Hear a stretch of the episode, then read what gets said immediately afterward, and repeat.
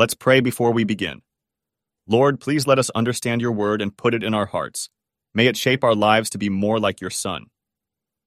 In Jesus' name we ask. Amen.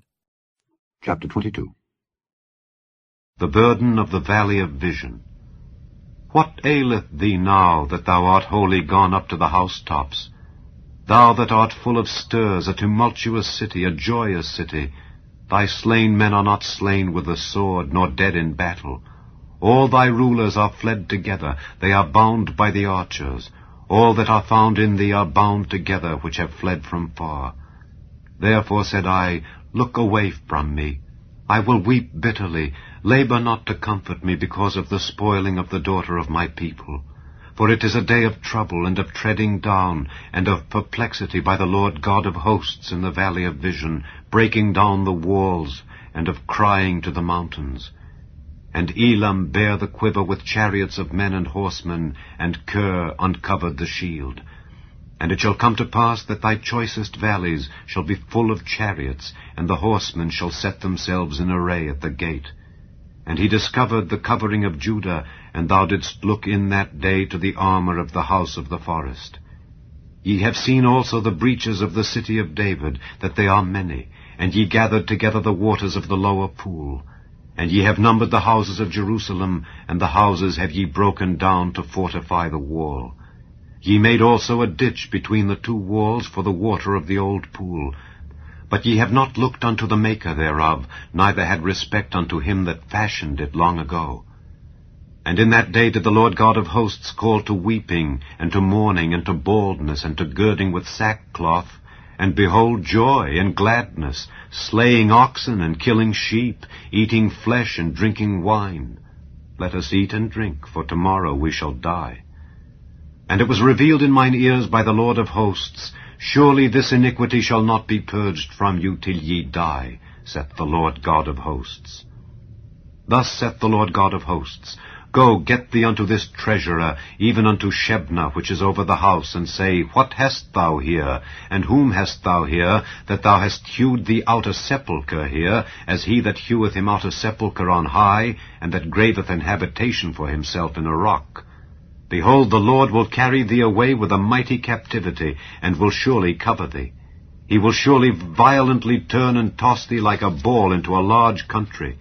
There shalt thou die, and there the chariots of thy glory shall be the shame of thy Lord's house. And I will drive thee from thy station, and from thy state shall he pull thee down.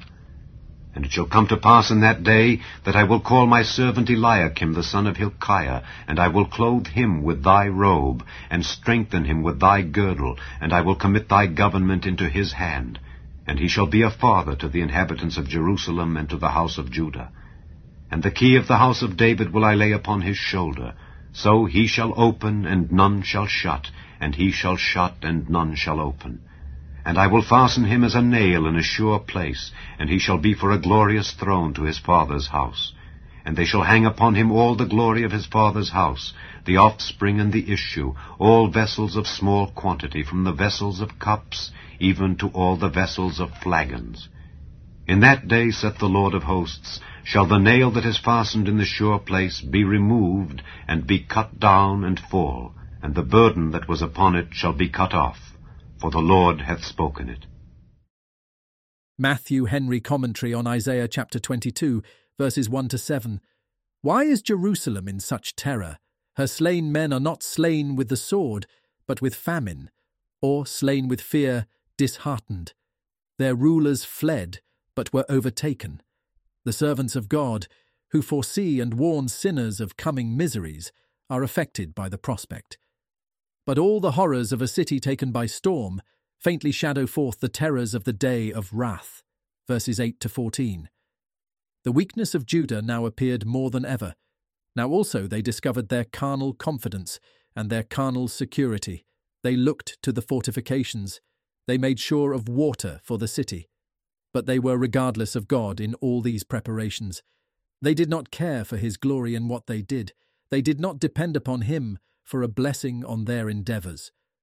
For every creature is to us what God makes it to be, and we must bless him for it and use it for him.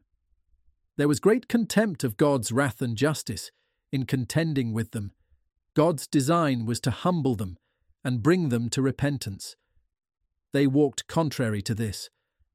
Actual disbelief of another life after this is at the bottom of the carnal security and brutish sensuality, which are the sin, the shame, and ruin of so great a part of mankind.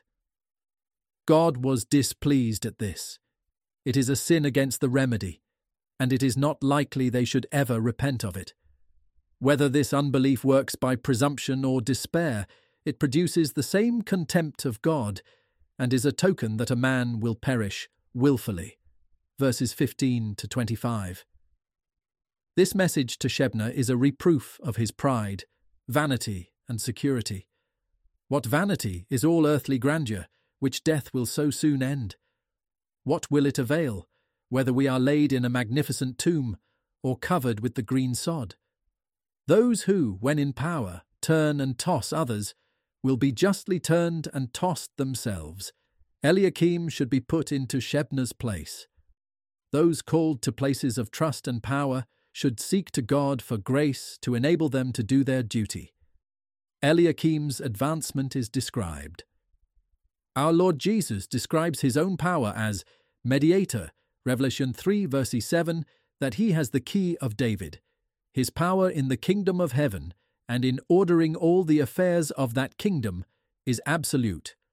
Rulers should be favours to those under their government and the honour men bring unto their families, by their piety and usefulness, is more to be valued than what they derive from them by their names and titles. The glory of this world gives a man no real worth or excellence, it is but hung upon him, and it will soon drop from him. Eliakim was compared to a nail in a sure place, all his family are said to depend upon him. In eastern houses, rows of large spikes were built up in the walls, Upon these the movables and utensils were hung. Our Lord Jesus is as a nail in a sure place. That soul cannot perish, nor that concern fall to the ground, which is by faith hung upon Christ. He will set before the believer an open door, which no man can shut, and bring both body and soul to eternal glory. But those who neglect so great salvation will find that when he shutteth, none can open whether it be shutting out from heaven or shutting up in hell forever. Please consider how does this chapter apply to you? Thank you for listening. And if you like this, please subscribe and consider liking my Facebook page and joining my group, Jesus Answers Prayer. May God bless your day.